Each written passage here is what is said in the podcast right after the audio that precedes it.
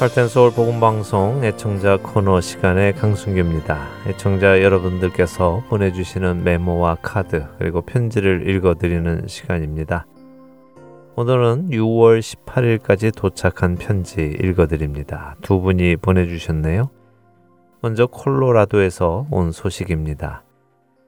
복음방송 형제 자매님 주님을 위해 귀한 일 하심에 진심으로 감사합니다. 저의 삶에 복음방송을 통해 많은 도움을 받습니다. 여기 후원금을 보냅니다. 이사를 했습니다. 새 주소로 보내주세요. 감사합니다. 그리고 사랑합니다. 라고 하시면서 콜로라도에서 김명옥 애청자님 소식 보내주셨습니다. 네, 편지 감사합니다. 이사하셨군요. 잊지 않고 주소 변경해 주셔서 감사드립니다. 새 주소로 방송 씨디 보내드리도록 하겠습니다. 방송을 통해 도움을 받으신다니 저희도 기쁘고 또 보람을 얻습니다. 주 안에서 늘 강건하시기를 기도드립니다. 다음 편지 읽어드리죠. 캔사스에서 왔습니다. 할렐루야, 언제나 기쁜 소식을 전해주시는 할텐서울 복음방송 선교회에 깊은 감사를 드립니다. 여기 아주 작은 선교 헌금을 동봉했습니다. 힘들고 어려운 때에 변함없이 기도와 말씀으로 힘을 주시는 복음선교회에 다시금 감사를 드립니다. 샬롬이라고 하시면서 캔사스에서 문 라헬 애청자님 소식 보내주셨습니다. 편지 감사합니다. 말씀하신 대로 힘들고 어려운 때입니다. 이때도 이렇게 함께 주님을 바라보며 같은 길을 갈 수 있으니 참 감사합니다. 늘 승리하시기를 기도드리겠습니다. 여러분의 후원과 기도로 이 사역은 계속됩니다. 이번 주 애청자 코너는 여기까지입니다. 찬양 한 곡 들으신 후에 주안의 하나 사부로 이어드리겠습니다. 한 주간도 주 안에서 강건하신 여러분 모두 되시기 바랍니다. 안녕히 계십시오. 광야의 이스라엘 백성들 향한 내 비웃음 나를 향해 돌아오고 어리석고 미련한 그 백성들 나의 모습과 같네. 찢기고 상한 나의 영혼을 끝까지 사랑한 아버지의 그 은혜를 무엇으로 다 갚으리요. 내 생명 다해 주 노래하리라.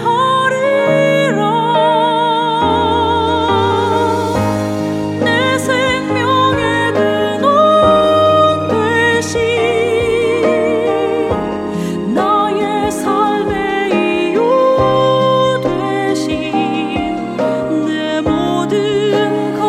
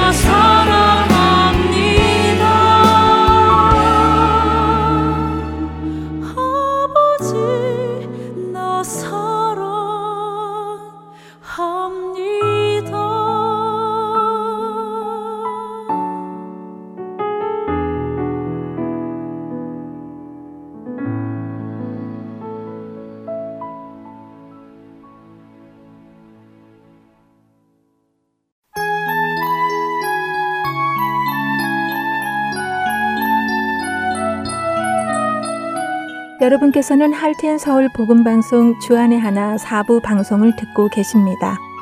주안의 하나 사 부에서는 지난 방송들 중에서 신앙에 도움이 될 만한 프로그램을 모아서 다시 방송해 드리고 있습니다. 이번 시즌에는 이천십육 년에 방송된 복음, 그 기쁜 소식, 이천십오 년에 방송된 성경 속 단어 한마디, 그리고 이천십육 년에 방송된 성경적 찬양 시즌 이가 준비되어 있습니다. 먼저 복음 그 기쁜 소식으로 이어집니다.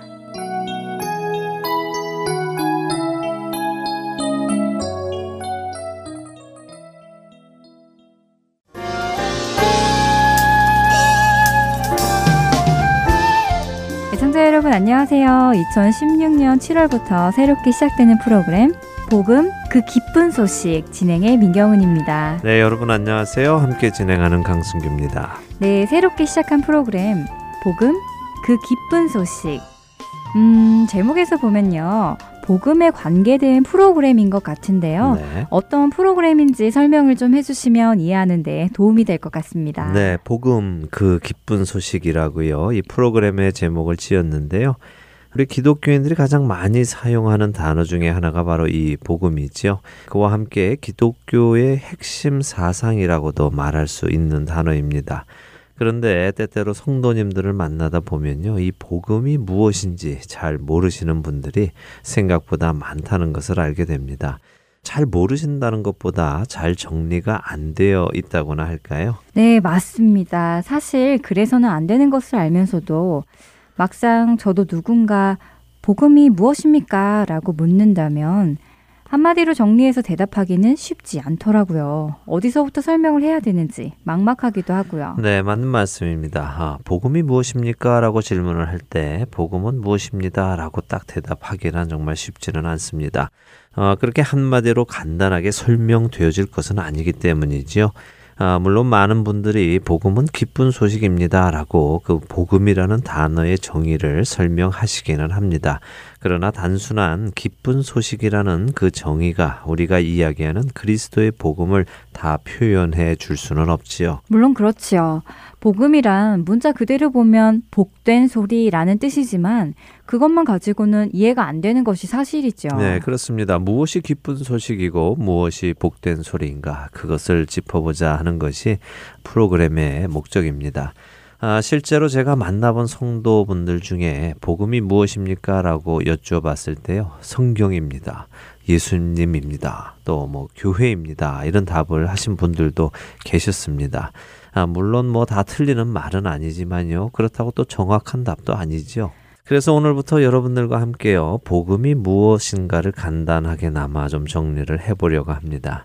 우리가 믿는 것이 무엇이며 왜 믿어야 하는 것인가, 또 믿는다는 것은 무엇을 의미하는가 이런 것들을 좀 나누어 보려고 합니다. 어쩌면 우리 신앙의 가장 기본적인 것들을 다시 되짚어보고 정리하는 작업이라서 참 귀한 시간이 되겠다고 생각이 됩니다. 기대도 되고요. 저도 이번 기회에 복음을 잘 정리할 수 있게 되기를 소원합니다. 네, 저도 이 기회에 방송을 준비하면서 공부도 많이 해서 잘 정리해 보려고 생각합니다. 자, 그럼 우리 이 프로그램 이름이 복음, 그 기쁜 소식인데요. 복음이 그냥 기쁜 소식이 아니라 앞에 그라는 정관사를 넣어서요. 어떤 특정한 기쁜 소식에 관한 이야기를 나누겠다 하는 의미를 담았습니다. 사실 기쁜 소식은 많습니다. 그렇죠? 처녀 총각이 결혼을 하게 되었다 하는 소식, 아주 기쁜 소식이겠죠? 네, 그렇죠. 또 가고 싶었던 대학이나 직장에서 합격 통지서가 왔다면 그것도 기쁜 소식이겠죠? 네, 그것도 아주 기쁜 소식일 것입니다. 또 오랫동안 기다려왔던 아이를 임신했다 하는 소식도 기쁜 소식일 것이고요. 아픈 병이 다 나았다 하는 소식도 기쁜 소식일 것입니다. 이처럼 기쁜 소식은 많습니다. 또 각 사람들에게 그 기쁜 소식은 다 다를 것이고요. 그렇기에 이런저런 각자의 기쁜 소식 말고 그 기쁜 소식에 대해서 이야기를 나누자 하는 것입니다. 네, 각자의 기쁜 소식 말고 그 기쁜 소식이요? 네, 생각해보면 어떤 기쁜 소식은요, 그 사람에게만 기쁜 소식일 수도 있습니다. 다른 사람에게는 슬픈 소식일 수도 있지요. 예를 들어 우리 팀이 승리했다는 소식이 우리에게는 기쁜 소식이지만 상대팀에게는 슬픈 소식입니다. 또 임신의 소식이요 결혼한 부부에게 일어날 때는 아주 기쁜 소식이지만 종종 해외 토픽에서 나오는 기사 같은 그런 열 살짜리 여자아이의 임신 소식은 기쁜 소식이 아니라 경악할 소식이고 충격적인 소식이죠. 아, 정말 듣고 보니 그렇네요. 방금 나눈 기쁜 소식이라는 것이 꼭 모두에게 동일하게 다가오는 것은 아니네요. 네. 음, 그렇다면 우리가 나누려는 그 기쁜 소식은 모든 이에게 기쁜 소식인가요? 그렇죠. 우리가 말하는 복음, 예수 그리스도의 그 기쁜 소식은 모든 사람에게 기쁜 소식입니다. 그런데 문제는 사람들이 이 기쁜 소식이 왜 기쁜 소식인지를 잘 모른다는 것이죠. 어, 어쩌면 모른다기보다는 와닿지 않는다고나 할까요? 하긴 어, 어떤 사람들에게 예수 그리스도의 복음을 전하면 기쁘게 받아들이는 것보다는 오히려 화를 내기도 하잖아요. 네. 또 기쁜 소식을 전하는데 그런 반응이 나오는 것은 조금 이상한 것 같아요. 네, 바로 그래서 제가 드리는 말씀이 이 기쁜 소식이 왜 기쁜 소식인지를 잘 모른다는 말씀을 드리는 것입니다. 아, 그래서 저는 이런 표현을 자주 쓰는데요. 기쁜 소식이 기쁜 소식이 되기 위해서는 슬픈 소식이 먼저 있어야 합니다라고요. 기쁜 소식이 기쁜 소식이 되기 위해서는 슬픈 소식이 먼저 있어야 한다고요? 네. 음, 그것도 그럴 것 같네요. 슬픈 소식이 무엇인지 먼저 알아야 그 다음에 오는 기쁜 소식이 왜 기쁜 소식인지 알 수 있을 것 같습니다. 네, 사실 우리가 이 복음을 전할 때요.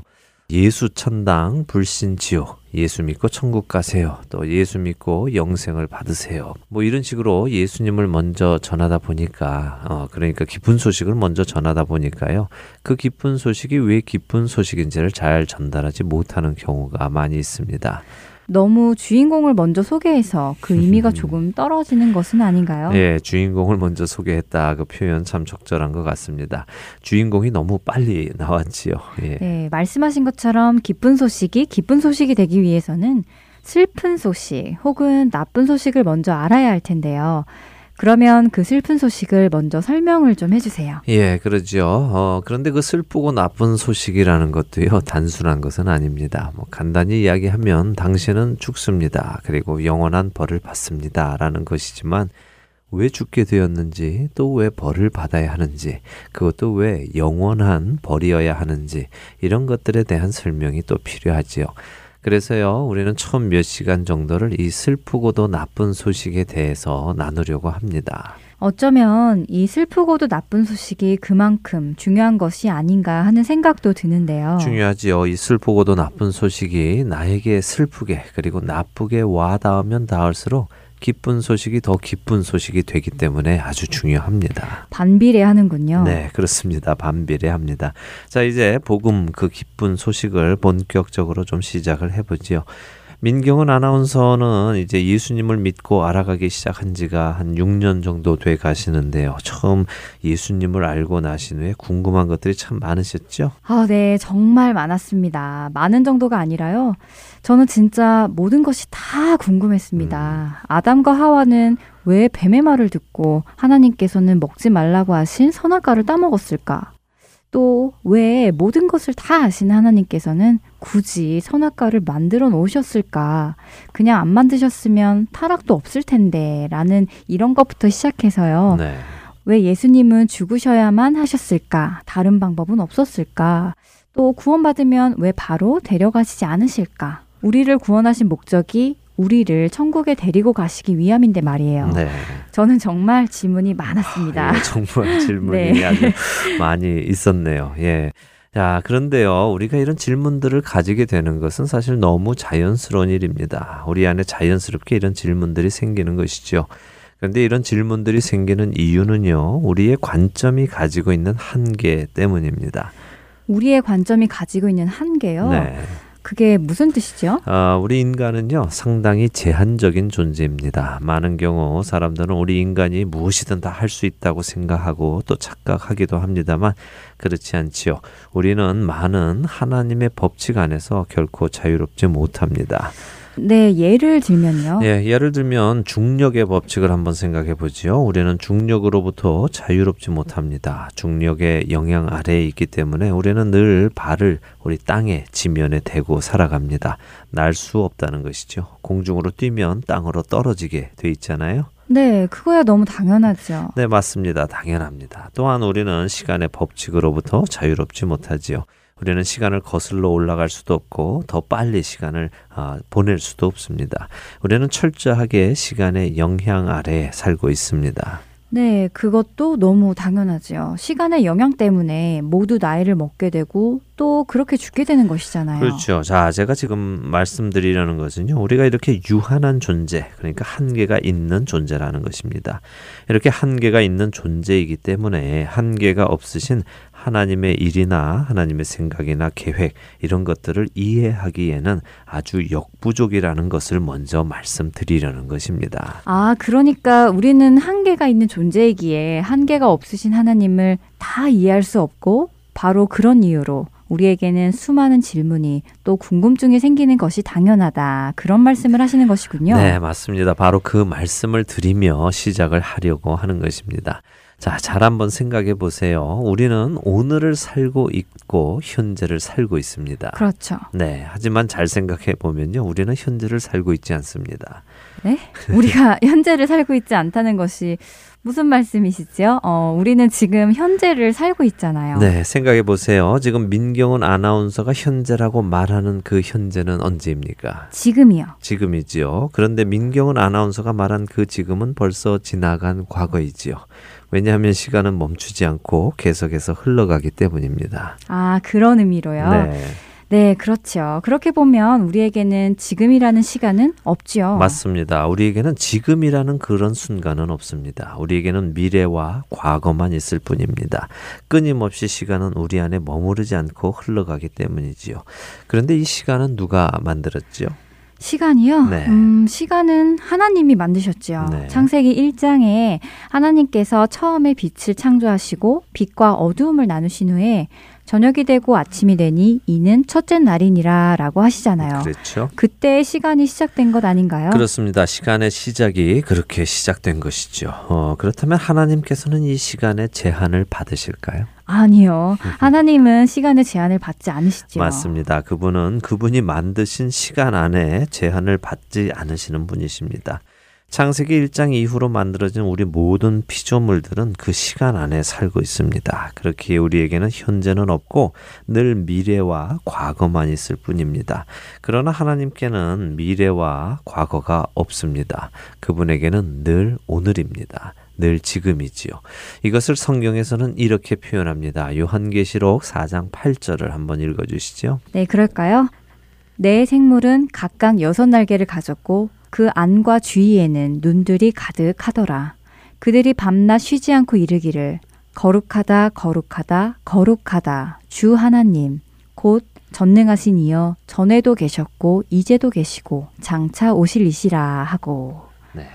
음, 전에도 계셨고 이제도 계시고 장차 오실 이라는 표현이군요. 그렇습니다. 이런 표현 많이 들어보셨죠? 네, 많이 예. 들어봤습니다. 또 이와 함께 어제나 오늘이나 내일이나 동일하시다 하는 표현도 들어본 것 같습니다. 네, 잘 말씀하셨습니다. 히브리서 십삼 장 팔 절 말씀이지요.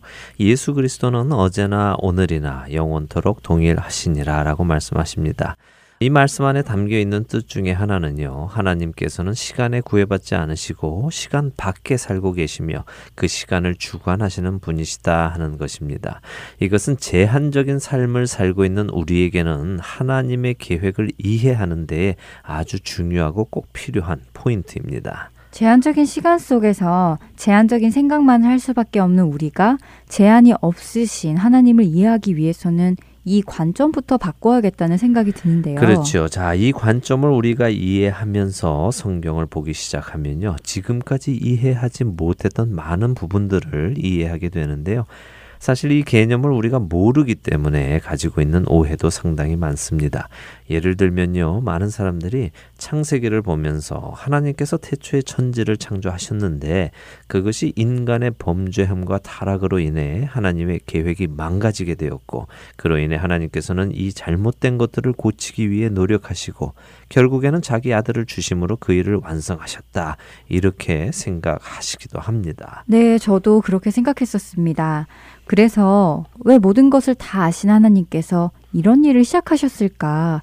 아셨을 텐데 막으실 수는 없으셨나? 하는 이런 생각을 많이 했었지요. 네. 그리고 이런 질문들이 서로 잘 연결이 안 되더라고요. 그렇죠. 바로 그 점을 오늘 첫 시간에 다루려고 하는 것인데요. 말씀드린 대로 우리가 제한적인 시각을 가지고, 그러니까 내일 무슨 일이 날지 모르는 우리에게는 내일을 아시는 하나님께서 왜 이렇게 나쁜 것들을 막지 않아 주셨을까? 왜 이것들을 일어나게 하셨을까? 하는 궁금증이 가장 큰 것이거든요. 그런데 우리는 과거는 알기 때문에 왜 그러셨을까라고 질문을 합니다만 미래도 모르기 때문에 왜 그러셨을까 하고 여전히 질문을 하는 것입니다. 아, 좀 복잡한 말씀 같지만요, 잘 생각하시면서 한번 따라와 보세요. 시간 밖에 사시는 하나님은요, 우리에게 일어날 이 미래에 관한 일들을 예측하시는 것이 아닙니다. 예측하시는 것이 아니라 이미 하나님 안에는 이 모든 일들이 일어난 것입니다. 단지 시간 안에 사는 우리에게는 그 일이 아직 일어나지 않았고 이제 일어날 일이지만 말이죠. 하나님의 시각에서는 이미 그 일들이 다 일어났고 하나님은 이미 다 알고 계시고 보신 일입니다. 이것은 아주 중요한 개념인데요. 다시 말씀드리면 요한계시록에 나오는 모든 말씀은 앞으로 일어날 일을 예측해서 쓴 것이 아니라 이미 하나님 안에서 일어난 일을 하나님께서 그 백성들에게 알리기 위해서 본 것을 쓰게 하신 것이다 하는 말씀입니다. 그렇기 때문에 그 내용은 변할 수가 없습니다. 그리고 반드시 일어날 것입니다. 성경에 나오는 과거의 모든 일이 이미 일어났던 것처럼 앞으로 일어날 일도 반드시 일어난다는 것입니다. 그렇게 만일 우리가 하나님과 같은 능력이 있어서 미래의 모든 일을 안다면요, 또 이해한다면 우리는 하나님께서 왜 이런 일을 시작하셨을까 하고 묻지 않고요, 오히려 그래서 이 일을 하셨구나라고 말하게 된다는 것이죠. 어, 그렇군요. 우리에게는 미래의 일이지만 시간에 구애받지 않으신 하나님께는 이 모든 일이 이미 다 일어난 일이라는 것이군요. 그렇죠. 말씀하신 것처럼 모든 것을 다 아시는 하나님께서 모든 것을 아시면서도 이 일을 시작하셨다는 것은 분명한 하나님의 신실하신 뜻과 계획이 있다는 확신으로 다가옵니다. 네. 우리가 하나님의 계획을 이해하기 위해서는 정말 관점을 바꾸어서 하나님의 관점으로 성경을 보아야겠다는 생각이 드는데요. 네, 하나님의 관점으로 성경을 본다. 참 좋은 말이고요. 필요한 일입니다. 우리의 관점, 우리의 눈높이에서 보는 것도 중요하지만 이 일을 시작하신 하나님의 관점에서 본다면요, 우리는 왜 그렇게 하셔야만 했는지 이해할 수 있게 될 것입니다. 그래서 다음 시간에는 우리가 창세기를 잠시 함께 보면서 이 모든 일을 시작하신 하나님은 어떤 계획을 가지고 계셨는지 함께 살펴보기를 바랍니다. 네, 오늘 첫 시간이었는데요. 바로 복음에 대한 어떤 정의를 얻을 수 있을까 생각을 해봤는데 그렇지는 않네요. 네, 우리가 시작에 나눈 것처럼요, 복음을 그렇게 한마디로 정의하기란 쉽지 않습니다. 아마 이 프로그램을 다 마칠 즈음에도 우리는 한마디로 정의하지 못할지도 모릅니다. 그러나 내 마음에 정리는 될 것이라고 생각합니다. 그렇게 정리된 마음으로 복음은 기쁜 소식입니다 라고 정의를 내리게 된다면 우리는 짧지만 그 간단한 정의가 무엇을 뜻하는지 잘 이해하게 되겠지요? 네, 매 시간 함께 차근차근 정리하면서 복음에 대해 깊이 생각해 볼 수 있는 시간이 되기를 바랍니다. 복음, 그 기쁜 소식. 오늘 그 첫 시간에는 기쁜 소식이 있기 위해서는 나쁜 소식, 그리고 슬픈 소식이 있어야 한다는 말씀을 나누었고요. 이와 함께 하나님의 성품 중에 시간의 주관자이시고 창조자이시기에 시간에 구애받지 않으시는 하나님의 성품을 생각하며 그 모든 것을 다 아시는 그분께서 왜 이런 일을 시작하셨는가라는 질문이 단순히 질문으로 끝나는 것이 아니라 오히려 모든 것을 아시는 그분께서 시작하신 것에는 반드시 이유가 있다라는 것을 생각해 보게 되었습니다. 이제 다음 시간에 함께 볼 창세기 기대가 됩니다. 네, 오늘 함께 해주신 여러분들께 감사드리고요. 저희는 다음 주 이 시간에 다시 찾아뵙겠습니다. 복음, 그 기쁜 소식 여기서 마치겠습니다. 안녕히 계세요. 안녕히 계십시오.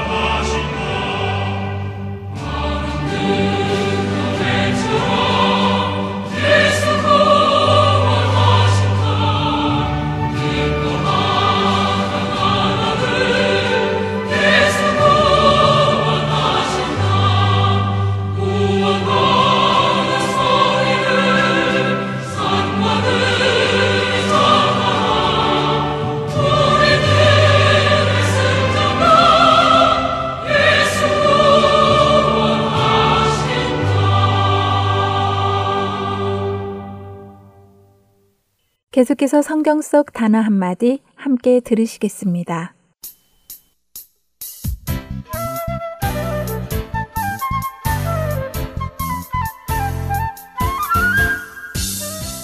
여러분 안녕하세요. 성경 속 단어 한마디 진행의 이다솜입니다.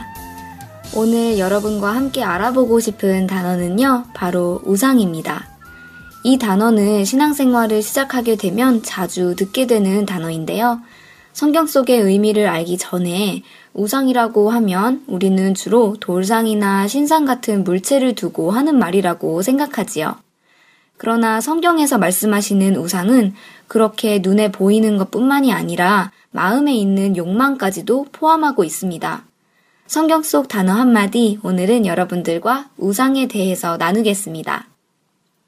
우상이라는 단어에서 상이라는 뜻은 우리가 공원이나 유원지에 가면 흔히 볼 수 있는 상징물이나 동상, 조각상 등과 같이 사람들이 마음에 그리는 사물의 형체를 조각으로 나타내는 것을 의미합니다.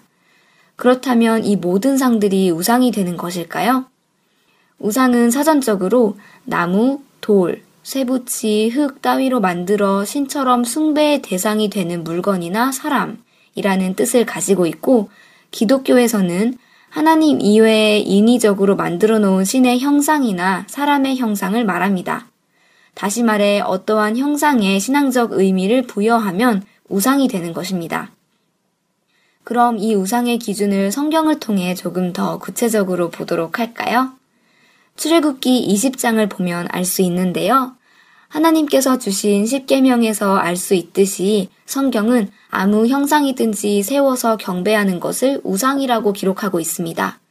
어떤 형상이든 섬김의 대상으로 삼는 모든 것은 우상인 것이지요. 예를 들어 도시를 대표하거나 지역을 상징하는 상징물들은 이 상징물들을 대상으로 우리가 신앙적인 행위를 하지 않으므로 우상이 아니지만, 십자가나 마리아상 등의 기도하고 절하는 등의 신앙적인 행위를 하는 것은 그것들을 우상으로 만드는 행위가 되는 것입니다. 그러나 우리가 살고 있는 현대 사회에는 이렇게 눈에 보이는 형상뿐 아니라 우리의 마음속에 세워지는 우상이 더 많은데요. 예를 들면 재산, 권력, 명예 등을 갖고 싶어하는 열망과 충동이 표출되어 나타나는 것, 하나님 대신으로 생각하는 것 등 우리의 가장 귀한 애정을 빼앗는 것 또한 우상이 되는 것입니다. 어떤 사람이 하나님보다 자신의 배우자나 자녀 혹은 명성이나 사업을 첫째로 생각한다면 그것이 그 사람의 우상이 되는 것이지요. 그런데 사람들은 만물의 창조주이신 하나님이 계시는데도 불구하고 왜 우상을 만들고 숭배하는 것일까요? 그것은 곧 자신이 원하는 신을 만들고자 하는 사람의 욕심에서 나온 것이지요. 공의의 하나님께서 나의 욕심을 채워주시지 않으시는 분이시니 나의 욕심을 채워줄 어떤 다른 존재를 만들어내는 것입니다. 참으로 아이러니하지 않나요?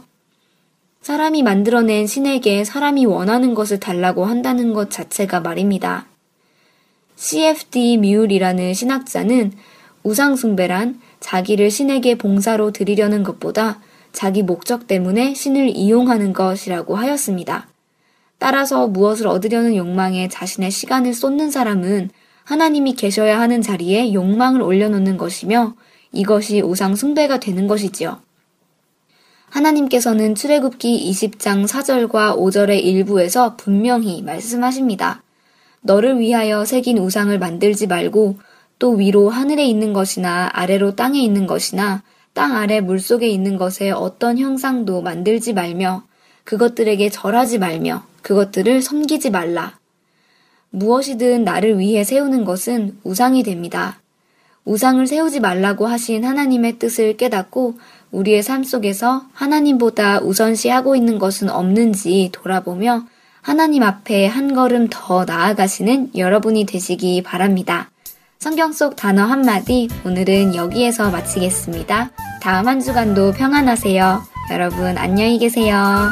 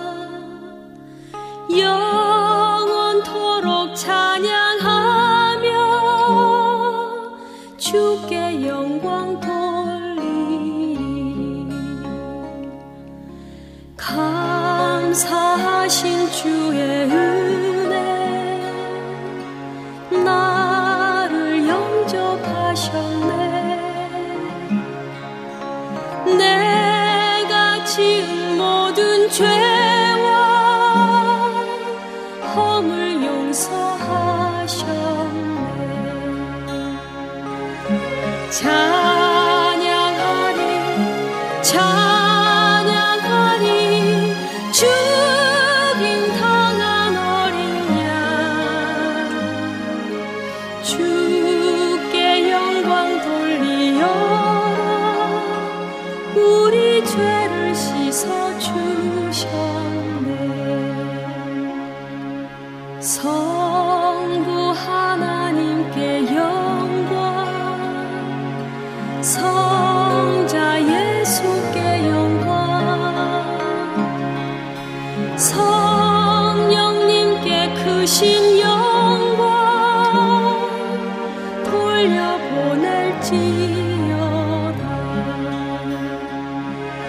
찬양하리 찬양하리 죽임 당한 어린 양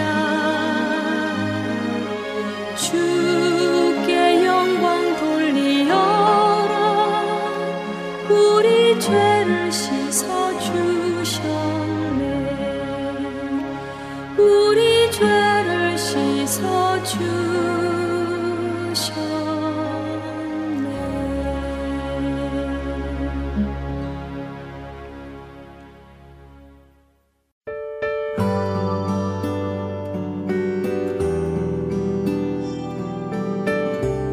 하트 앤 서울 복음방송 청취자 여러분 안녕하십니까?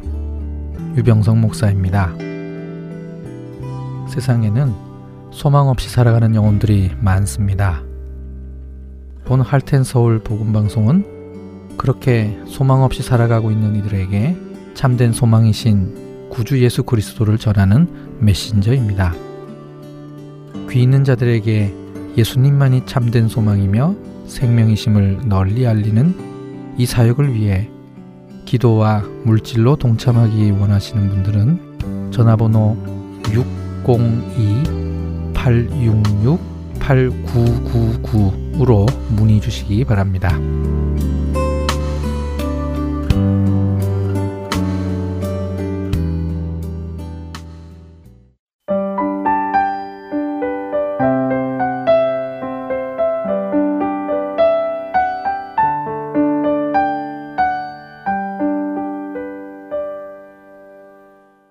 성경적 찬양 시즌이로 이어집니다.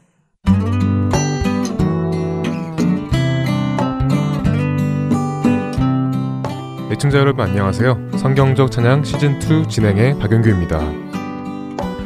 지난 삼 개월 동안 성경적 찬양 시즌 일에서는요. 성경적인 찬양이 무엇인지, 우리가 어떤 마음으로 어떤 모습으로 하나님께 찬양을 드리는 것이 합당한지, 또 찬양은 크리스찬 문화가 아니다라는 것을 계속 언급해드리면서 찬양의 성경적인 의미와 본질적인 의미에 대해서 나누어 보았습니다.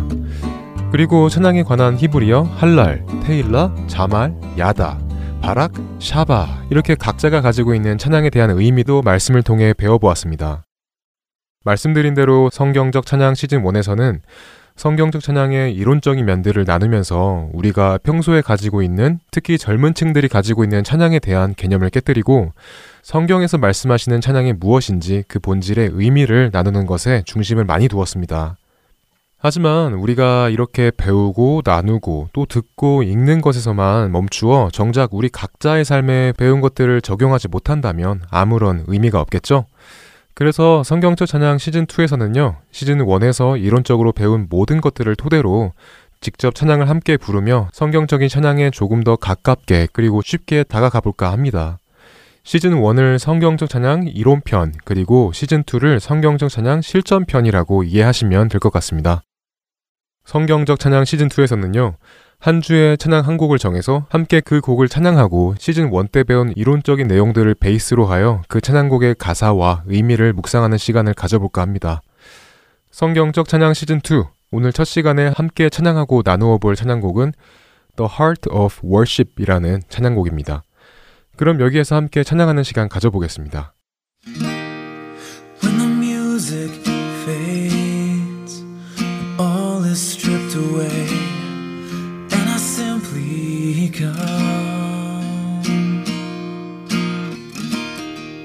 longing just to bring something that's of worth that will bless your heart I'll bring you more than a song for a song in itself is not what you have required You search much deeper within Past the way things appear You're looking into my heart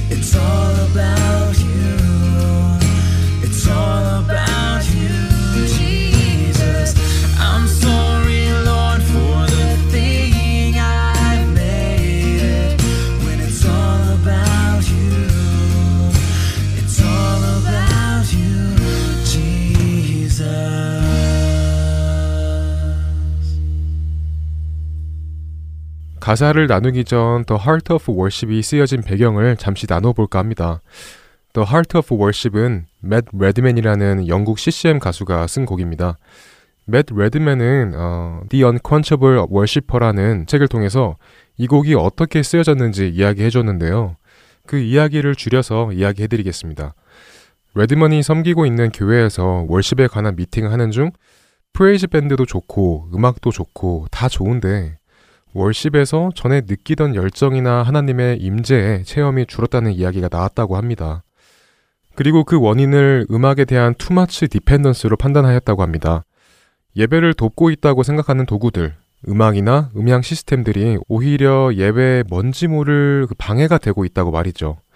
겉에서 보면 모든 것이 좋아 보였지만 예배를 돕고 있는 것들에 너무 의존을 하고 시간을 빼앗기는 모습이 계속 보여지자 레드먼의 교회 목사님은 모든 악기와 음향 시스템을 치워버리는 극단적인 결정을 합니다. 그리고 예배를 드리러 올 때 무엇으로 offering 하는지, sacrifice 하는지 생각해보며 예배의 중심을 찾아나가기 시작했다고 합니다. 이 결정에 레드먼은 처음에는 굉장히 불쾌했다고 합니다. 하지만 곧 음악에 빠져들지 않고 진실한 마음의 예배를 회복하고 발견하게 됩니다. 이렇게 예배를 드리기 위한 도구가 중심이 되지 않고 마음이 중심인 예배를 드리게 되는 경험을 통해 쓴 곡이 바로 The Heart of Worship이라는 곡입니다. 저희가 성경적 찬양 시즌 원에서 나누었던 핵심적인 부분들, 찬양은 크리스찬 음악이 아니다, 음악은 예배를 드리기 위한 도구이다, 이런 점들이 이 곡을 쓴 계기와 참 많이 닮았다는 생각이 듭니다. 자, 그럼 이 곡의 가사를 나눠볼까요? 제가 일 절 가사를 읽어드리겠습니다. When the music fades, all is stripped away, and I simply come, longing just to bring something that's of worth that will bless your heart. I will bring you more than a song, for a song in itself is not what you have required. You search much deeper within. Through the way things appear, you are looking into my heart. I'm coming back to the heart of worship, and it's all about you. It's all about you, Jesus. I'm sorry, Lord, for the thing I've made it when it's all about you. It's all about you, Jesus. Heart of Worship이라는 이 찬양은 한국어 제목으로 찬양의 열기, 원제 마음의 예배라는 제목으로 번역되어 불려지고 있습니다. 물론 현재 번역된 이 가사도 참 좋지만 최대한 원곡이 전하고자 하는 의미를 살려서 가사를 의역하여 살펴볼까 합니다. 그렇기 때문에 자연스럽지 않을 수도 있다는 점 말씀드립니다. 음악이 서서히 사라질 때, 그동안 음악으로 가려워졌었던 모든 것이 드러나는 그때, 저는 순전한 마음으로 나아옵니다. 주님을 송축할 수 있는 그 무언가를 가지고 나오기를 간절히 원합니다. 노래 이상의 것을 드립니다. 노래 그 자체는 주님이 원하시는 것이 아니기 때문이죠.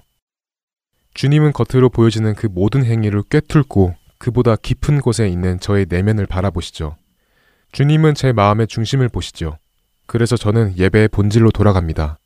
그리고 주님, 예배의 모든 중심은 바로 당신에 관한 것입니다.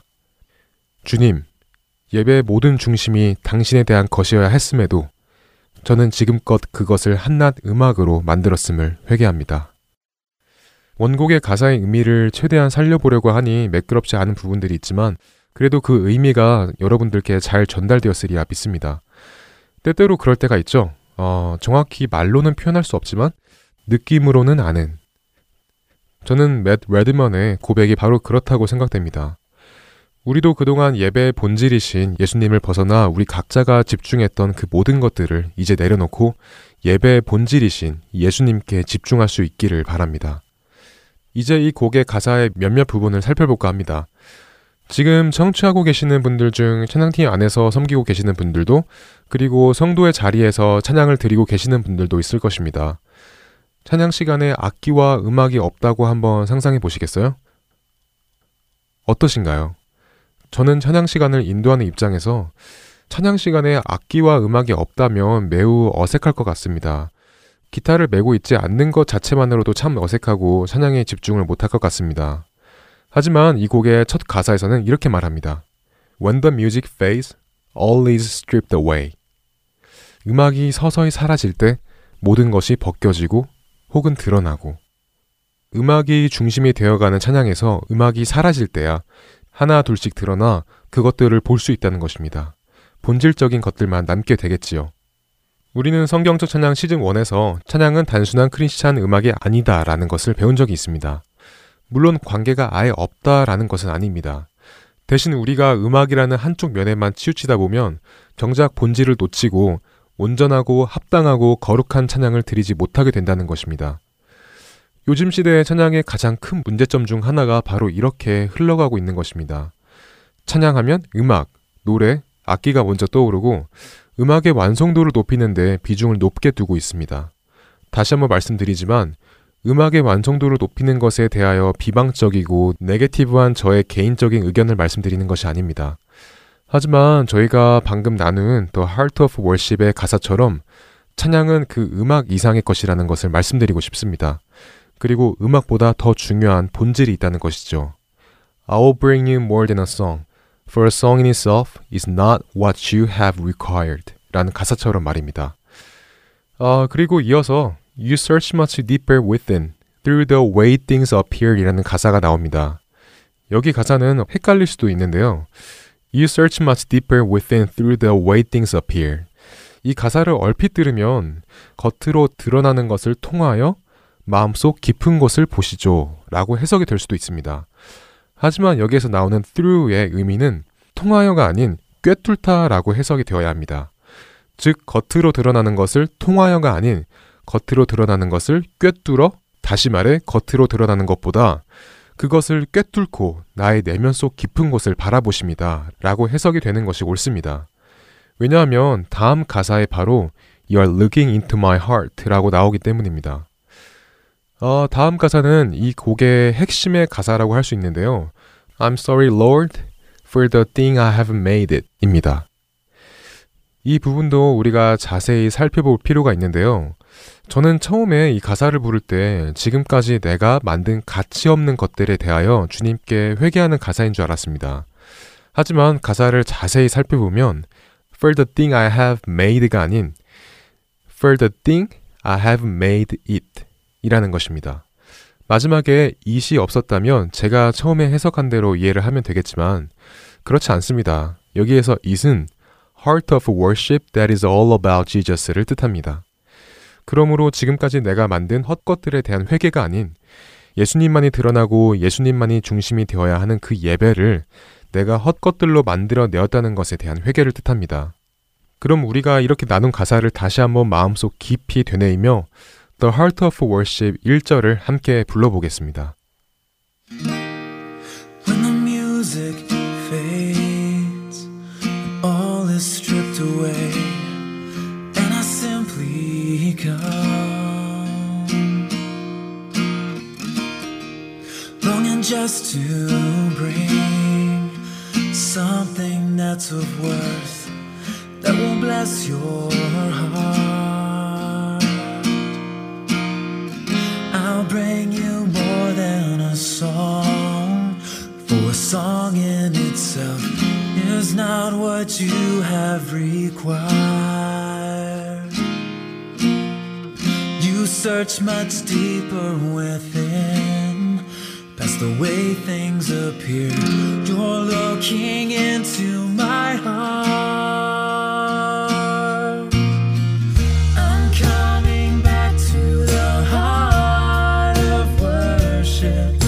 It's all about you.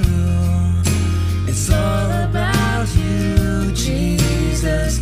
I'm sorry, Lord, for the thing I've made it. When it's all about you, it's all about you.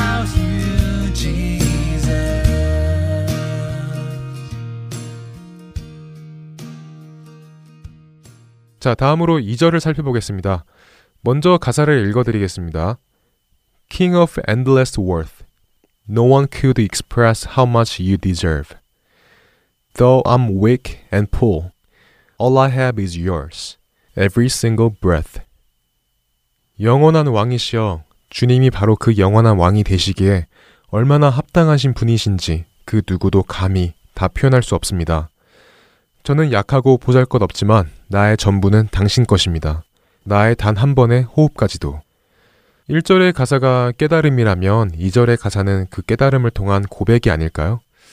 나의 호흡까지도 주님의 것이라고 고백하는 것처럼 나의 가장 소중한 것을 주님에게 드리고 나의 연약함, 모자람, 부족함을 주님 앞에서 내려놓고 고백하는 모습 말입니다. 주님의 것이라고 고백하는 그 호흡으로 주님을 찬양하며 요한복음 사 장 이십사 절 하나님은 영이시니 예배하는 자가 영과 진리로 예배할지니라 라는 말씀처럼 겉 표면으로만 드러나는 것의 중심이 아닌 영과 진리로 예배하는 거룩한 예배 안에서 성경적인 찬양을 깨닫는 우리가 되었으면 좋겠습니다. 성경적 찬양 시즌 투 첫 회를 마칠 시간이 되었습니다. 찬양은 크리스찬 음악이 아니다. 그리고 음악이 중심이 되어가는 현 시대의 찬양의 모습을 나누어 보았습니다. 혹시 지금까지 음악으로 입술로 찬양을 드리고 계셨다면 오늘부터 중심을 음악에서 예배의 중심이신 주님으로 옮기고 입술로만 아닌 호흡으로 찬양을 드리시기를 바랍니다. 그렇게 우리가 찬양을 드렸을 때 우리는 음악 뒤에 숨겨져 있던 우리의 잘못된 중심 때문에 볼 수 없었던 주님의 것들을 볼 수 있을 것이라 믿습니다. 저는 다음 주 이 시간에 다시 만나 뵙겠습니다. 감사합니다. 안녕히 계세요.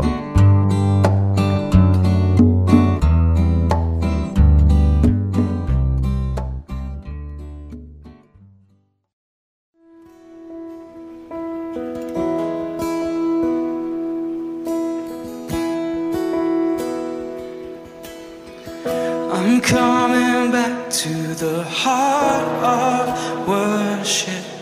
And it's all about you. It's all about you, Jesus. I'm sorry, Lord, for the thing I've made it.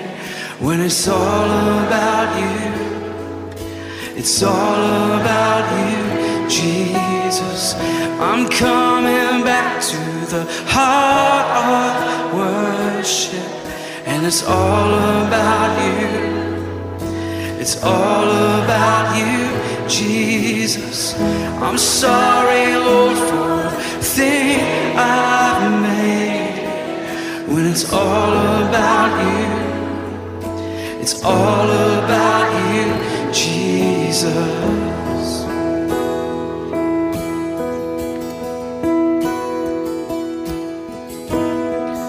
When the music fades, all is stripped away, and I simply come,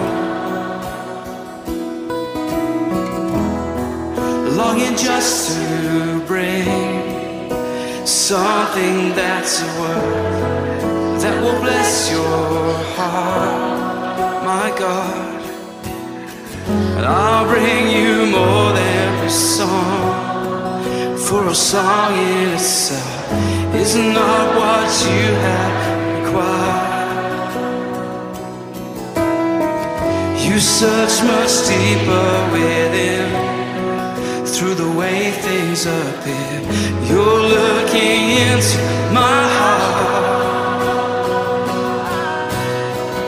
I'm coming back to the heart of worship, and it's all about you. It's all about you, Jesus. I'm sorry, Lord, for the thing I've made. When it's all about you, it's all about you, Jesus. I'm coming back to the heart of worship, and it's all about you.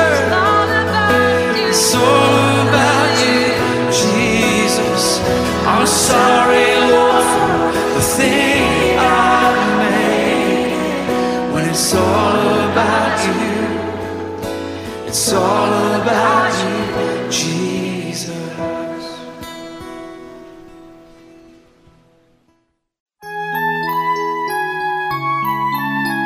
지금까지 주안의 하나 사 부 함께해 주셔서 감사드립니다. 다른 지난 방송들을 더 듣고 싶으신 분들은 홈페이지 더블유 더블유 더블유 닷 하트앤소울 닷 오알지에서 특별 방송을 클릭하셔서 들으실 수 있습니다.